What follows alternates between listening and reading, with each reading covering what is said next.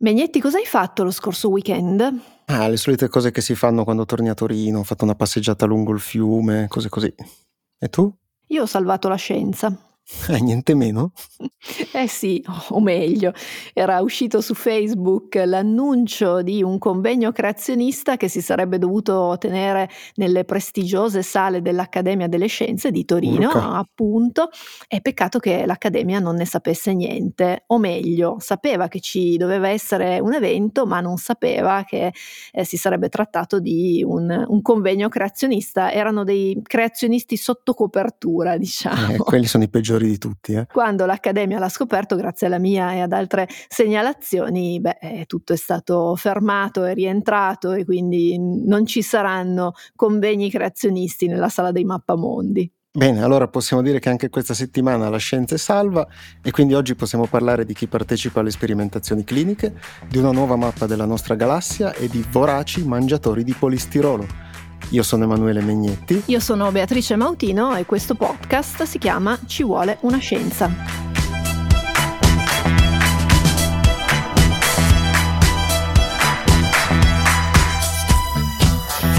In una delle prime puntate abbiamo parlato di trial clinici e delle varie fasi di queste sperimentazioni che si fanno sui farmaci e in un buon numero ci avete scritto a ci vuole una scienza chiocciola ilpost.it per chiederci dei dettagli su chi sono i volontari che partecipano, su come vengono reclutati, su come funziona in generale tutto questo eh, sistema e eh, se i volontari vengono pagati oppure no. Nella puntata avevamo descritto appunto le diverse fasi della sperimentazione, andate a riascoltarla, anzi a cercarla e poi a riascoltarla. Brevemente possiamo dire che eh, le fasi sono quattro la prima ha l'obiettivo di valutare la sicurezza di un nuovo trattamento, può essere fatta su volontari sani oppure anche su eh, volontari che hanno una determinata malattia. La 2 e la 3 sono quelle che si occupano di valutare l'efficacia, quindi sempre su volontari, ma che in questo caso devono avere la malattia che quel trattamento vuole andare a curare e poi la fase 4 che è quella che riguarda l'osservazione della popolazione dopo la messa in commercio del farmaco. Abbiamo rivolto la domanda al direttore generale dell'Agenzia Italiana del Farmaco, che si chiama Nicola Magrini e che lo ringraziamo per intervenire a Ci vuole una scienza. E prima però, Mautino, conviene fare così un brevissimo excursus su cosa sia l'AIFA, cioè appunto l'Agenzia Italiana del Farmaco possiamo dire che ha un ruolo così di controllo su tutto quello che riguarda proprio i farmaci che sono utilizzati e sono diffusi in Italia, eh, sia dal punto di vista del controllo sulla sicurezza di quelli che sono già in commercio e poi anche però sulla valutazione eh, di tutti quelli che sono invece in fase di sperimentazione e che appunto fanno riferimento ai trial clinici di cui stavi parlando tu prima. Eh, L'AIFA poi coinvolge naturalmente altri soggetti in tutte queste attività di controllo e monitoraggio dei test clinici che vengono eseguiti, quindi ci sono consulenze scientifiche, per esempio da parte dell'Istituto Superiore di Sanità, eh, soprattutto per quanto riguarda gli studi eh, di fase 1, quindi proprio l'avvio di queste sperimentazioni cliniche, e poi ci sono anche i pareri che vengono raccolti dai comitati etici ed altre strutture all'interno dell'AIFA e anche di altre istituzioni sanitarie italiane. E aggiungiamo un ultimo pezzetto, negli ultimi due anni abbiamo anche sentito parlare spesso dell'EMA, cioè l'Agenzia Europea per i Medicinali. Questa funzioni e ruoli simili all'AIFA, però in un contesto molto più ampio che è quello europeo e quindi le singole poi autorità per la sicurezza dei farmaci nei vari paesi fanno proprio riferimento all'EMA e alle sue decisioni. Vi ricorderete per esempio le varie autorizzazioni per i vaccini contro il coronavirus negli ultimi due anni. Detto questo, quindi sentiamo da Magrini che cosa ci ha raccontato per inquadrare un po' anche la dimensione della sperimentazione clinica in Italia. L'80% degli studi sono terapeutici, quindi di fase 2-3, in cui si confrontano i trattamenti o si cerca di valutarne l'effetto vero e proprio su miglioramento o guarigione, mentre un 20% che può sembrare tanto in termini comunque numerici sono studi di fase 1, quindi sono una settantina in Italia, che hanno invece una numerosità, cioè una partecipazione di pazienti molto ridotta, si parla di unità, 2, 3, 4 pazienti, e quindi mentre gli studi di fase 2 3 raccolgono in Italia migliaia di pazienti che hanno quindi sia una partecipazione alla ricerca sia un potenziale beneficio nella partecipazione stessa, anche se il trattamento migliore, quando vi è un confronto, si saprà solo al termine dello studio. E invece il numero degli pazienti cosiddetti volontari sani, che in alcune aree non sono volontari sani come in oncologia, sono alcune centinaia di pazienti che accettano con un consenso fondamentale, molto chiaro, di partecipare agli studi con, ripeto, regole molto chiare e assoluta libertà. Quindi, come ci ha raccontato Magrini, il grosso del coinvolgimento dei volontari riguarda le fasi 2 e 3 e anche parlando di fase 1 la quota di volontari sani è di meno della metà, quindi parliamo davvero di poche persone nel nostro paese coinvolte. Se volete, eh, voi che ci ascoltate, dare un occhio ai trial in corso, potete andare sul sito della European Clinical Trial Register, clinicaltrialregister.eu, che raccoglie gli studi clinici che interessano interessano il territorio europeo, sono circa 15.000 in corso, di cui poco più di 1.000 di fase 1. Su quello stesso sito per ogni trial clinico si possono leggere tutte le informazioni sulle caratteristiche che devono avere i volontari che possono partecipare per età, sesso, malattia, caratteristiche specifiche della malattia e possiamo dire che eh, generalmente il collegamento di un paziente con lo studio clinico è quasi sempre il proprio medico, non, non c'è un form unico che permetta di, di, candidarsi, bisogna sempre ovviamente passare dal proprio medico oppure dai medici che sono responsabili di quella sperimentazione lì. Possiamo però dire che giocano un ruolo importante in questa dinamica anche le associazioni di pazienti che monitorano costantemente la situazione, soprattutto per alcune malattie come per esempio le malattie rare, per cui è importante che ci sia un'attivazione da parte dei pazienti. Prima di proseguire, eh, fermiamoci un momento però per fare in due parole, ma proprio due, Mautino, mi raccomando, la storia della sperimentazione clinica. Ah certo, partiamo dalla Bibbia, nel libro di Daniele. Quindi proprio la prendi, va bene, un po' alla larga, ok. Il libro di Daniele? Il libro di Daniele, nel quale si racconta del re babilonese Nabucodonosor, te lo ricordi dalle elementari? Sì, sembra anche un po' il nome di un farmaco. Quindi... Vabbè sì, potrebbe essere. Il Ho preso re... il Nabucodonosor. Nabucodonosor aveva ordinato al suo popolo di mangiare solo carne e di bere solo vino, pensa a te. Mm, beh, poteva andargli peggio, eh. Alcuni giovani uomini di sangue reale si sono però opposti perché gli piacevano le verdure e quindi il re ha permesso loro di seguire una dieta a base appunto di verdure, di acqua e di legumi, però solo per dieci giorni. Quando l'esperimento è finito, è venuto fuori che i vegetariani stavano meglio delle altre persone che mangiavano carne e bevevano vino e quindi il re ha permesso agli amanti dei, dei legumi e delle verdure di continuare la loro dieta insomma tranquillamente che uno viene da dire, poi dice che la politica non ascolta la scienza, in questo caso c'è stata. Un comitato tecnico scientifico su bere vino e mangiare solo carne. Eh, scherzi a parte, dobbiamo andare un pochino più avanti nella storia per arrivare a quello che possiamo considerare il vero e proprio primo trial clinico, per quanto così ancora un poco artigianale. Lo fece nel 1747 James Lind, che era un chirurgo scozzese e che spesso lavorava sulle navi che si occupavano delle varie spedizioni delle merci in giro per il mondo. E in un'epoca in cui i marinai spesso morivano a causa dello scorbuto che era una malattia che eh, all'epoca non era così conosciuta, o meglio, non si sapeva quali potessero essere le sue cause, anche se si sospettava che il consumo di agrumi potesse contrastare l'insorgenza di questa malattia. E quindi Linda aveva fatto un esperimento, ha preso 12 marinai che avevano lo scorbuto e li aveva divisi in sei gruppi, quindi aveva abbozzato un trial clinico. Tutti e sei i gruppi partivano dalle stesse condizioni, quindi tutti malati e con la stessa dieta di base, che era quella dei marinai dell'epoca, quindi cose tipo brodo di montone, orzo con l'uvetta, cose po' così, un po' strane e sicuramente non una dieta bilanciata e però ognuno dei sei gruppi aveva un trattamento aggiuntivo diverso. Te li vado ad elencare perché sono anche un po', un po curiosi. Al primo gruppo eh, veniva dato un litro di sidro al giorno. Mm-hmm Al secondo gruppo 25 gocce di elisir di vetriolo. Che bene che fa. Che sarebbe l'acido solforico per tre volte al giorno. Al terzo gruppo due cucchiai di aceto, anche qui tre volte al giorno. Al quarto gruppo mezzo litro di acqua di mare, perché probabilmente si sperava che il sale potesse fare qualcosa. Al quinto gruppo finalmente due arance e un limone. E al sesto gruppo una specie di pasta piccante, una pomata, un qualcosa che, che era stata messa a punto da un chirurgo chirurgo dell'epoca. Diciamo, a sentire un po' queste integrazioni nella dieta sembra che l'Int volesse lievemente pilotare il suo trial clinico. Probabilmente aveva già in mente quale sarebbe potuto essere il risultato e infatti i due pazienti del gruppo 5, cioè quelli che avevano mangiato arance e limoni, eh, sono quelli che poi sono usciti meglio da questa, da questa sperimentazione, tanto che a un certo punto sono anche stati incaricati di prendersi cura degli altri. Lind con questo esperimento aveva quindi scoperto che la vitamina C contenuta negli agrumi sintomi, anche se non l'aveva identificata, poteva quindi curare e poi più in là si sarebbe scoperto anche prevenire lo scorbuto. La storia della sperimentazione clinica sarebbe poi proseguita nei decenni successivi e di metà 800 l'introduzione del placebo, cioè di una sostanza che non fa nulla ma che è del tutto simile nell'aspetto al farmaco e che quindi permette di fare confronto fra chi sta assumendo il vero e proprio principio attivo e chi invece è una sostanza appunto che nulla fa.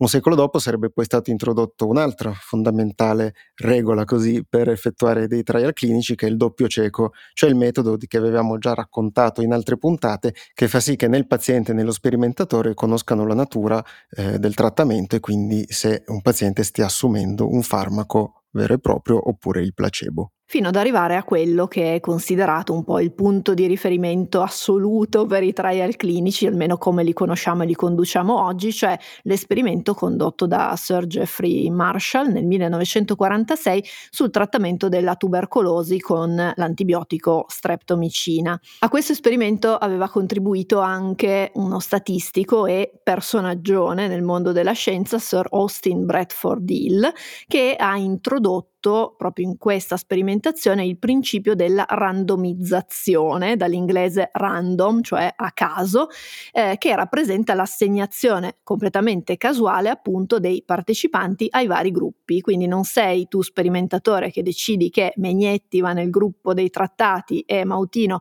nel gruppo del placebo, ma ci sarà un sistema appunto statistico che è tipo un, un grande bu- bussolotto che eh, mescola. Raffinata statistica.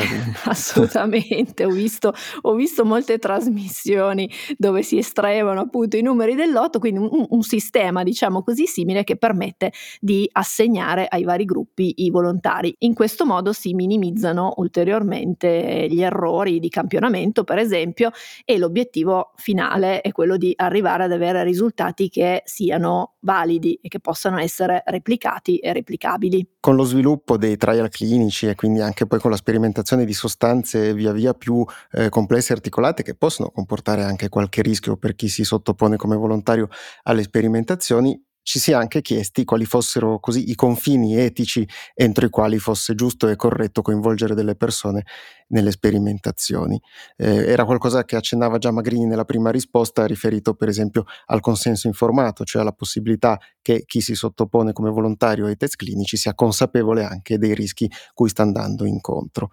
E sempre legato alle questioni etiche c'è anche il tema del pagamento, cioè se sia corretto o meno che le persone che partecipano ai trial clinici siano finanziate in qualche modo. E quindi abbiamo chiesto a Magrini quali sono le regole, qual è l'approccio che si segue eh, in Italia, anche così, visto che magari vi verrà in mente qualche film o serie televisiva dove ci sono dei personaggi che a un certo punto dicono di, hanno, di aver ricavato qualche soldo eh, partecipando a delle strane sperimentazioni cliniche. E per quanto riguarda i cosiddetti volontari sani, possono essere incentivati e rimborsati con forme, diciamo così, minori di rimborso, ma non diventare pagati, cioè costretti dalla volontà di guadagno a partecipare a questi studi. Quindi vorremmo convogliare un'immagine della ricerca molto partecipata e trasparente in tutte le diverse fasi. Quindi in Italia il pagamento non è previsto, quello del pagamento dei volontari sani, come dicevi tu, è un tema etico molto dibattuto, soprattutto quando poi si fanno i confronti con paesi come per esempio gli Stati Uniti, ma anche il Regno Unito, nei quali invece il pagamento è consentito e per alcune persone può rappresentare una fonte di guadagno importante, si parla anche di decine di migliaia di dollari all'anno e quindi può diventare un lavoro lavoro, anche se forse la parola lavoro non è così corretta. Magrini ci ricorda quali sono i motivi per cui il nostro paese invece ha scelto la via del divieto, del pagamento, se non appunto dei rimborsi che possono essere eh, simbolici. Ascoltiamo in questo suo intervento. La disponibilità dei pazienti, la partecipazione attiva, la generosità è alla base degli studi più importanti che sono gli studi clinici randomizzati, cioè si accetta di andare in un gruppo o nell'altro per un confronto al termine del quale si saprà se la terapia standard fino ad ora utilizzata è meglio o peggio di una terapia a cui si aggiunge qualche cosa o si cambia qualche cosa. Quindi alla fine di questa storia possiamo dire che i volontari sani sono molto pochi e almeno da noi di sicuro non lo fanno per soldi, Invece i volontari malati che partecipano alle varie fasi della sperimentazione sono decisamente di più. Sono di più e oltre a contribuire al benessere collettivo e al progresso della conoscenza, perché eh, in fin dei conti poi è grazie a loro se riusciamo anche a capire se nuovi farmaci possono funzionare o meno, possono avere in alcuni casi anche dei vantaggi che sono diretti, soprattutto nel caso in cui siano pazienti che non hanno alternative di cura e che quindi eh, potrebbero puntare così su un trattamento che è ancora sperimentale ma che potrebbe consentirgli di superare la loro malattia o di avere qualche anno di più di vita nei casi così eh, più gravi e critici. E ringraziamo Magrini per le sue risposte e naturalmente anche tutti voi ascoltatrici e ascoltatori di Ci vuole una scienza che ci avete dato uno spunto per raccontare un altro pezzetto sui trial clinici. Zeus è un nonno molto buono, non si arrabbia quasi mai. Se però tu senti un tuono, non si arrabbiate, sono guai. È chiamato anche Giove del padre degli dei. È sposato con Giunone che è una dea pure lei. Pollo, pollo combina guai. Su nell'Olimpo felice tu stai. Megnetti, ma cosa c'entra sta roba? Perché l'hai messa su? Eh, me un po' di antica Grecia, volevo raccontarti un mito. Ah vuoi vendicarti per la storia di prima di Nabucodonosor? Eh? No, no, ma vedrai, è una cosa interessante. Secondo me questa non la sapevi. Mm. Hai presente Zeus, certo. dio greco? Ecco, pensa che a un certo punto si invaghisce di una certa alcmena. E Zeus di solito quando si invaghiva di qualcuno finiva che ci faceva un figlio assieme. E quindi dalla loro relazione era nato Eracle, Te ricordi Eracle? Certo. Ecco. Zeus ha questo figlio che si chiama Eracle, piccolino, neonato, e dice devo trovare un modo per renderlo immortale. E quindi lo avvicina alla moglie Era che sta dormendo, lo avvicina al seno di Era, così che si possa nutrire del latte divino e diventare immortale. Indovina un po', Era non l'ha presa benissimo. Si sveglia, vede Eracle, lo allontana e esce un fiotto di latte dalle sue mammelle e questo fiotto finisce in cielo, naturalmente visto che gli dei stanno in cielo, e crea la Via Lattea. E lo sapevo, e lo sapevo che c'era la fregatura e arriviamo nello spazio ovviamente. Arriviamo nello spazio perché la Via Lattea è la nostra galassia, ma la sapevi questa storia del nome della Via Lattea? No, devo dire di no, ma mm, non, non ti stupirà che io non lo sapessi. Che poi se proprio vogliamo fare i puntigliosi, anche galassia deriva da una parola greca, gala galactos, cioè latte. Quindi quando diciamo la galassia via lattea, diciamo latte via lattea praticamente. Va bene, e qui salutiamo i tre gentili ascoltatori che sono rimasti dopo questa introduzione scoppiettante. Ma ti dirò di più perché questa striscia luminosa che vediamo nel cielo nei secoli, nei millenni ha ispirato diverse popolazioni. Quindi non è che tutti la chiamano Via Lattea. Noi siamo abituati qui in Occidente a chiamarla così, a pensare da bravi occidentali che sia così la regola un poco per tutti. In realtà diverse altre popolazioni la chiamano in modo diverso.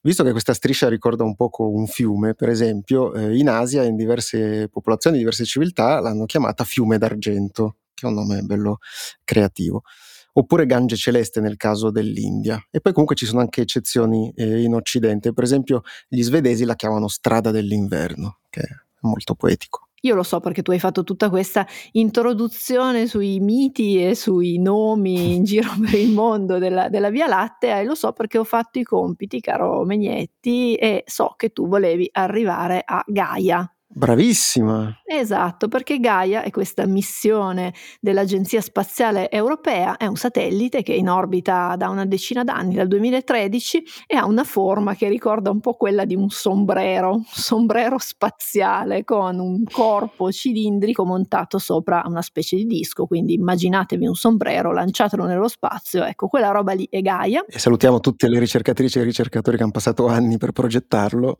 È un bel oggetto. Questo satellite satellite ruota lentamente su se stesso e osserva con due telescopi identici le stesse stelle più volte nel corso del tempo per tracciarne gli spostamenti. Hai presente quelle challenge che fanno gli influencer?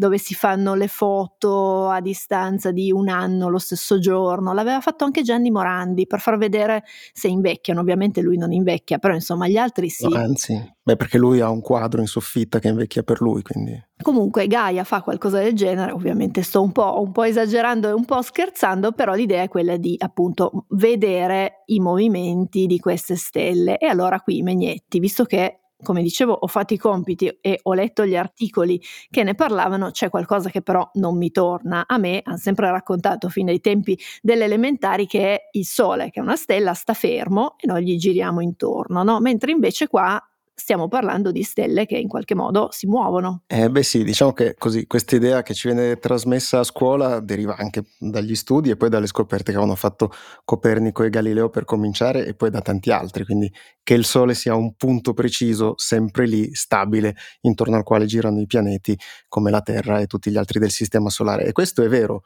nello spazio è quasi sempre tutto relativo, non c'è alto-basso, non c'è destra-sinistra, così. I punti di riferimento sono diversi rispetto a quelli che abbiamo qua sulla Terra e quindi a seconda del punto di osservazione c'è qualcosa che si muove, qualcosa che sta fermo e viceversa. Quindi è vero che i pianeti girano intorno al Sole, ma è anche vero che il Sole e tutto il Sistema Solare gira intorno al centro della nostra galassia e così lo fanno i miliardi e miliardi di altre stelle che costituiscono il disco eh, che fa parte appunto eh, della galassia. Per esempio il nostro Sistema Solare ci mette 230 milioni di anni per fare un giro completo intorno al centro galattico e pensa che il Sole si muove a circa 220 km al secondo rispetto sempre al centro della galassia, quindi ci stiamo muovendo a una velocità non indifferente, poi appunto è tutto relativo a seconda dei punti di riferimento, siamo fermi o in moto. Lo studio di questi movimenti celesti si chiama astrometria, quindi è una branca dell'astronomia che risale già all'antica Grecia, così, visto che citavamo già prima così il mito di Eracle. Dico dall'antica Grecia perché duemila anni fa fu proprio il parco da Nicea a completare uno dei primi cataloghi stellari, che era basato su quanto apparissero luminose le stelle in cielo, cioè la loro magnitudine apparente, e ovviamente dal suo punto di osservazione che era quello sulla Terra.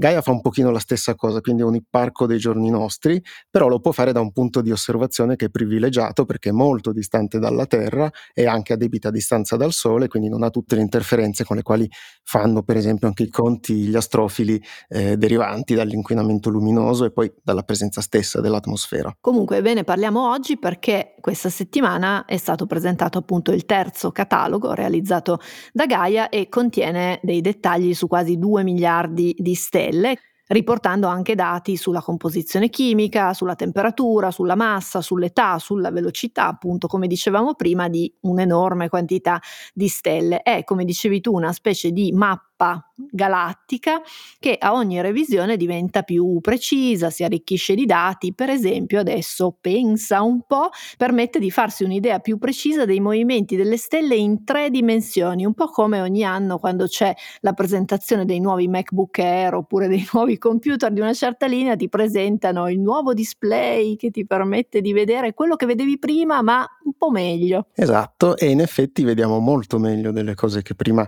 così avevamo un po' lì l'idea di come funzionassero, ma non avevamo tutte queste certezze e non è così banale riuscire a vedere il movimento, o almeno a prevedere il movimento delle stelle nelle tre dimensioni, perché puoi proprio capire come cambia il loro rapporto e la loro posizione rispetto al centro della galassia e da quello puoi anche capire come funzionano galassie che sono lontanissime da noi e che però osservandole con telescopi molto potenti vediamo che hanno caratteristiche simili a quelle della Via Lattea. I dati raccolti con quest'ultimo catalogo sono per esempio molto importanti anche per capire qual è la provenienza, l'età e le caratteristiche delle stelle che sono state esaminate e i gruppi di ricerca hanno così avuto conferma sul fatto che alcune delle stelle che sono presenti nella nostra galassia sono costituite dal materiale primordiale, cioè quello che si era formato proprio agli inizi dell'universo e altre stelle come per esempio il nostro Sole sono invece il frutto di successive ricombinazioni di altro materiale stellare e del resto il nostro Sole è relativamente giovane come stella. E il catalogo comprende inoltre dati su centinaia di milioni di sistemi binari. Sarebbero? È un sistema binario, immaginati il nostro sistema solare, però invece di avere un sole ne ha un paio, quindi binario perché ci sono due stelle che eh, si rimpallano così un po' le, i giochi gravitazionali all'interno del loro sistema solare. Dalle osservazioni è stato possibile anche raccogliere nuovi dati su lune e potenziali pianeti che si trovano eh, all'interno della Via Lattea, ottenendo ulteriori conferme sul fatto che i pianeti sono tantissimi rispetto a quanto pensavamo un tempo e quindi questo aggiunge anche qualche probabilità sul fatto che da qualche parte ci possano essere forme di vita che fanno altri podcast non bello come il nostro però, giusto? No, no, assolutamente. Il nostro è proprio il migliore di, di queste e di molte altre galassie. E infine Mautino, eh, Gaia ha anche rilevato migliaia di stellamoti. No, vabbè, stellamoti, ma che nome bellissimo è. Stellamoti o starquake in inglese, che sono così moti di oscillazione superficiali che hanno le stelle e che possono essere analizzati poi per ricostruire sulla base di queste minuscole oscillazioni, minuscole che ci appaiono minuscole perché sono grandi distanze, le caratteristiche stesse delle stelle in esame. Leggevo Megnetti che ogni giorno vengono pubblicate in media 5 nuove ricerche scientifiche basate sui dati raccolti di Gaia, sono sicura che tu le legga tutte quotidianamente e che la missione continuerà ancora per una buona decina d'anni fino al 2024, per cui ce n'è di cose ancora da scoprire. Ti sta un po' girando la testa dopo tutti questi numeri, queste distanze gigantesche? Sì, circa come con un sombrero spaziale. Ecco, possiamo dire due ultime parole sulla Via Lattea, visto che l'abbiamo citata e stracitata. Tecnicamente è una galassia spirale barrata, cioè vuol dire che ha un suo nucleo che è attraversato da una specie di grande barra e da questa potete poi immaginare che si dipartano vari bracci che costituiscono la spirale dove si trova anche la Terra. Noi per la precisione siamo nel braccio di Orione. Il nostro sistema solare è a circa 235 milioni di miliardi di chilometri dal centro della galassia, o detta in altro modo a 25.000 anni luce di distanza, quindi se adesso illuminassimo in qualche modo il cielo, questa lucina impiegherebbe 25.000 anni prima di arrivare al punto centrale della Via Lattea. Quindi siamo a debita distanza anche dal buco nero che si trova al centro galattico e che così si risucchia un poco di energie della nostra stessa galassia tutta la galassia è ampia almeno 100.000 anni luce, quindi ne deve fare di luce la strada per riuscire a attraversarla tutta. Però non sentitevi troppo speciali perché si stima che nell'universo osservabile ci siano oltre 2.000 miliardi di galassie, quindi abbiamo una discreta concorrenza. Io vorrei che foste qua a guardare la faccia di Megnetti che ha gli occhi che gli brillano e quindi sono contenta di aver ascoltato questa lunga storia partita da Zeus e arrivata, anzi non ancora finita. Com'è un servizio clienti a 5 stelle? Ce lo racconta chi lo ha provato. Siete veramente perfetti, siete gentilissimi e ultra rapidi. Resto con voi sicuramente perché mi sono trovato veramente bene. Octopus Energy, energia rinnovabile a prezzi accessibili e un servizio clienti davvero superlativo.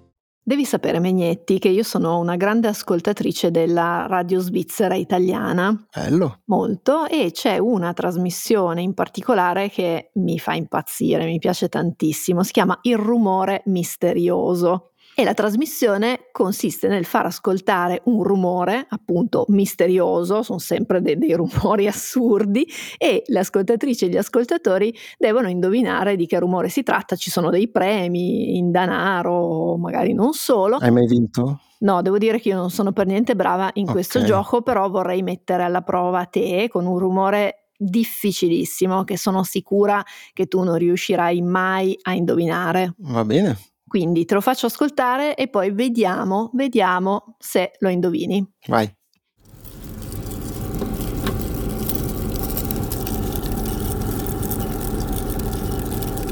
Megnetti, allora? Beh, questo è chiaramente un particolare banchetto a base di polistirolo, direi che i rumorini sono delle larve di coleottero piuttosto grandi, secondo me quelle che raggiungono fino ai 5 cm di lunghezza, che mangiucchiano il polistirolo e quindi producono questo rumore, questo sfrigolio. Dannato Megnetti. Vabbè, ovviamente ce l'avevamo un filo preparata, però eh, così qualche stranezza vi sarà saltata all'orecchio, e cioè cosa cavolo stanno facendo queste larve? Perché si sono messe a mangiare il polistirolo? Allora, mettiamolo in chiaro, le larve di solito mangiano diversi altri alimenti, sono per esempio molto golose di crusca di frumento, però a quanto pare, secondo diverse ricerche, se proprio devono e non hanno alternative, si adattano anche a mangiare delle materie plastiche come il polistirolo, almeno secondo una nuova ricerca che Guardate un po', adesso vi raccontiamo. Queste larve non sono i primi insetti a essersi sfamati con il polistirolo, almeno in laboratorio. In passato erano stati condotti altri esperimenti nei quali si era scoperto per esempio che se nella dieta delle larve vengono aggiunti degli antibiotici, queste perdono la capacità di digerire alcuni tipi di, di plastiche e questo per i ricercatori era stato un indizio del fatto che probabilmente intervengono nel processo di digestione dei batteri che vengono quindi uccisi dagli antibiotici e tra l'altro questa cosa dei batteri che aiutano a digerire eh, non è specifica delle larve, anche noi abbiamo dei batteri nel nostro intestino che ci aiutano a digerire meglio e così come noi molte altre specie. Qui eh, bisogna così alzare una bandierina perché i chimici all'ascolto avranno iniziato a dire ma come? Questi nel 2022 lo chiamano ancora polistirolo? Ecco, vabbè, il nome corretto infatti sarebbe polistirene perché il materiale è una molecola molto grande, quindi un polimero dello stirene che è un idrocarburo, cioè è formato da atomi di carbonio e di idrogeno e questo un pochino spiega perché alla fine della fiera le larve un pochino se lo mangiano il carbonio e così uno degli elementi, se non l'elemento principale per la vita, perlomeno sulla Terra. Prima parlavamo della Via Lattea, hai visto? Ne abbiamo già parlato prima, quindi andiamo avanti, Megnetti, andiamo avanti. Giusto. La parola polistirolo deriva dallo stirolo, che è il nome della molecola da cui fu derivato nel XIX secolo il polistirolo. Però questa desinenza olo è già impiegata dall'Unione Internazionale di Chimica pura e applicata ed è usata per gli alcoli. Di conseguenza i chimici storcono un po' il naso quando sentono dire polistirolo invece di polistirene. Ci scusiamo con tutti i chimici e le chimiche in ascolto. Il polistirolo, appunto, è molto usato negli imballaggi perché, come sapete, è leggero e anche in grado di ammortizzare gli urti, ha un po' quel difetto di attaccarsi da tutte le parti e poi non te ne liberi più per effetto elettrostatico e poi soprattutto è molto inquinante. Ma torniamo alle larve perché incuriositi dalle loro capacità digestive, un gruppo di ricerca dell'Università del Queensland in Australia ha condotto alcuni esperimenti dividendole in tre gruppi, un po' come aveva fatto Lind con i marinai con lo scorbuto. Un gruppo ha ricevuto crusca, gli è andata quasi meglio che, che ai marinai, un altro gruppo polistirolo e a un terzo gruppo invece eh, non è stato dato niente, quindi li hanno lasciati a digiuno. Tra l'altro per quest'ultimo gruppo alla fine eh, è stata necessaria un po' una separazione separazione delle larve perché eh, affamate hanno iniziato a mangiarsi tra di loro, quindi c'è stato del cannibalismo.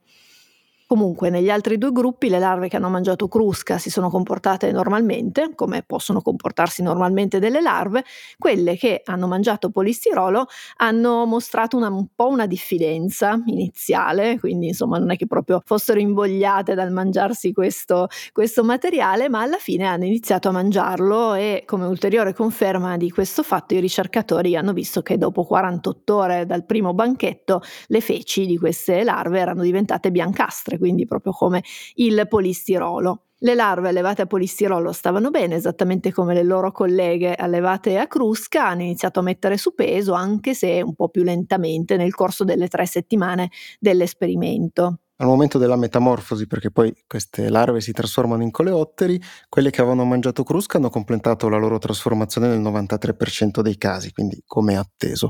Quelle lasciate a digiuno nel 10% dei casi perché non è che avessero tutte queste energie per fare la loro metamorfosi, e invece le larve allevate a polistirolo sono riuscite a completare la trasformazione nel 66,7% dei casi, dimostrando quindi di aver ottenuto delle energie a sufficienza da questo loro banchetto un poco esotico esotico rispetto alle colleghe allevate a crusca. Il gruppo di ricerca quindi ha analizzato l'apparato digerente delle larve cercando di estrarre il DNA dal maggior numero possibile di tessuti e batteri al loro interno proprio per vedere che cosa avesse determinato questo metabolismo del polistirolo e hanno identificato dei candidati che sono degli enzimi che potrebbero essere coinvolti nella scomposizione delle molecole di polistirolo in modo tale da renderlo assimilabile da parte delle larve e in parte anche poi appunto digeribile. Ora questi candidati dovranno essere esaminati e messi alla prova anche in laboratorio perché da questi potrebbero derivare delle importanti soluzioni per eh, riciclare il polistirolo meglio di come riusciamo a fare adesso.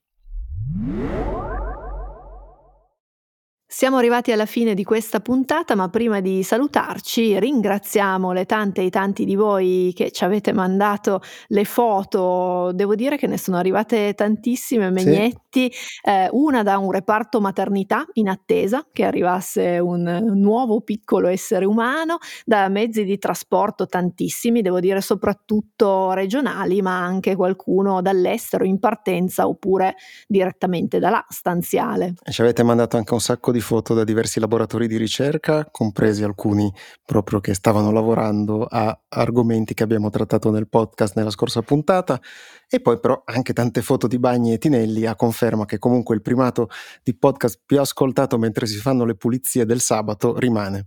Per domande, curiosità e suggerimenti potete scriverci a ci vuole una scienza chiocciolaalpost.it. Vi ricordiamo che stiamo preparando una puntata sulla scienza delle creme solari e quindi potete anche chiederci qualcosa e cercheremo di rispondervi nel podcast. Sentitevi liberi di condividere questa e le altre puntate e noi ci sentiamo venerdì prossimo. Ciao. Ciao.